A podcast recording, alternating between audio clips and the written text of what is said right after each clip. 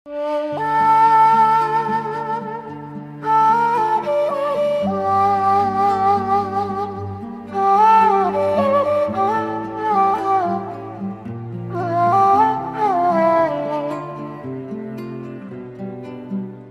محمد عليه الصلاة والسلام ربنا كان معلمه كل تفاصيل النفس البشرية فكان بيحب إنه يشيل إحساس العار من قلوب الناس. لأن الإحساس بالذنب أنا غلطت. الإحساس بالعار أنا مخلوق غلط. الإحساس بالذنب هنا في موقف ضعف حصل مني. الإحساس بالعار أنا ضعيف عمري ما هبقى قوي. الإحساس بالذنب ممكن يخلي الإنسان يتوب أنا الغلطة دي مش هعملها تاني. حاجة برايا أنا مش هعمل الغلطة دي تاني. إحساس بالعار بيجيب اكتئاب كأني أنا مخلوق في عيب من جوايا في شخصيتي وربنا أراد كده أنا بايظ ماليش إيه ماليش صلاح. وده كان سيدنا النبي بيبقى حريص إنه ما يحصلش جوه الناس. الراجل لما حرم الخمر ما قدرش إن هو يبطل. وكل الصحابة بطلوا. وعدد المواقف اللي رويت في السيرة إن حد من الصحابة ارتكب كبيرة اتعدت على صوابع الإيد الواحدة. بس حصل لحكمة الله عشان نفهم إيه اللي يحصل وقتها. فكان كل شوية يشرب الخمر ويجي يقول للنبي عليه الصلاة والسلام أنا شربت الخمر وأتوب بين إيديك عاقبني يا سيدنا محمد. شربت الخمر بتوب بين إيديك عاقبني يا سيدنا محمد. ففي يوم من الأيام جه فواحد من الصحابة مش عاجبه اللي بيحصل. يا أخي ما تتوب ده أنت لما الاذان بيقدم بتصلي ورا النبي. يا أخي ده لما يبقى عندك مشكلة ما بتيجي تستشير بتستشير سيدنا محمد عليه الصلاة والسلام. هو في جو إيماني أحلى من كده؟ أنت ليه مدمن للخمر؟ فطلع كل الكلام ده في كلمة واحدة لعنك الله ما أكثر ما يؤتى بك مخمورا. لعنك الله ما أكثر ما يؤتى بك مخمورا؟ ده ممكن يجيب إحساس عار جوه قلب الصحابي كان اسمه عبد الله. ممكن العار يتملكه إن كل شوية بيضعف يبقى أنا مخلوق ضعيف. فقال صلى الله عليه وسلم لا تلعنه فوالله ما علمت إلا أنه يحب الله ورسوله.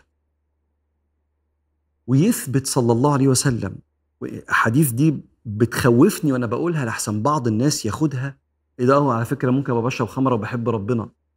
ما تاخدش الحتة دي بس. وأنا مش في دور إن أنا أحكم على مين بيحب ومين ما بيحبش. سيدنا النبي شهد له بأن يحب الله ورسوله وهو كل شوية يقع. بس خد بالك بقى. هو كل مرة كان بيتوب.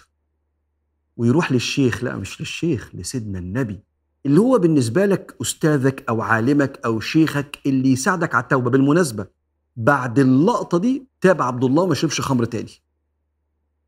بس أنا يعني اللي أنا شفته في الحديث إنه تاب من إحساس العزة مش العار.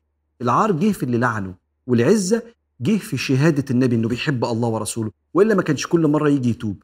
فلما عرفوه بيستر.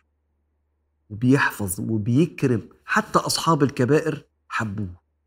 عشان كده لما ماعز زنى جه سيدنا النبي يا رسول الله أنا زنيت فطهرني وقت ما كان بيطبق حد الزنا على الزاني.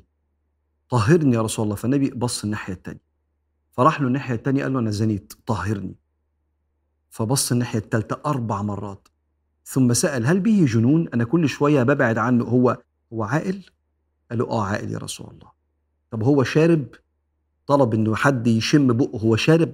أنا عمال أبعد عنه. أنت في كامل قواك قالوا له آه يا سيدنا النبي. فأمر به فعوقب بحد الزنا. ولما واحد جه لسيدنا النبي عليه الصلاة والسلام اسمه هزال قال له أيوه وأنا لما هو قال لي قلت له روح قول للنبي. فقال له يا هزال هل سترته بثوبك مش كان الأحسن إنك أنت تستره بدل ما تشجعه على حاجة زي كده. بتعمل إيه يا سيدنا النبي؟ بستره. بستره لأني أحب الستر على أصحاب الكبائر. ولما رجعوا كان وقتها حد كان الرجم. رجعوا سمع النبي اتنين من الصحابة بيقولوا انظروا ما فعل ماعز فعل كذا وكذا حتى رجموه رجم الكلب. فكانوا معديين وكان في حمار كده ميت كده ومنتفخ. فالنبي قال لهم كلوا من الحمار ده. فقالوا غفر الله لك يا رسول الله. إحنا في حاجة ينفع يتقال كده أو يعني ينفع يحصل كده؟ قال لهم ما نلتما من عرض أخيكم أشد من أكلكما من هذا الحمار. وافتكر الآية في الغيبة أيحب أحدكم أن يأكل لحم أخيه ميتا فكرهتموه؟ تتكلموا عليه في ظهره ليه؟ كأنه بيقول حتى بعد ما يموت استروا عليه ما تتكلموش في الموضوع بدل ما يبقى الموضوع بقى إيه على ال social media شفت اللي حصل وعملوا إيه شفت هو ده سوء خاتمة ولا حسن خاتمة. ونقعد إحنا نلوك في عرض إنسان غلط لأنه إنسان. وجي تائب وتحمل نتيجة خطأه ودفع ثمنه غالي مش رخيص. فلما شافوه كده عليه الصلاة والسلام بيستر على أصحاب الكبائر. وعنده الكم ده من الرحمة والتفاهم أحبوه.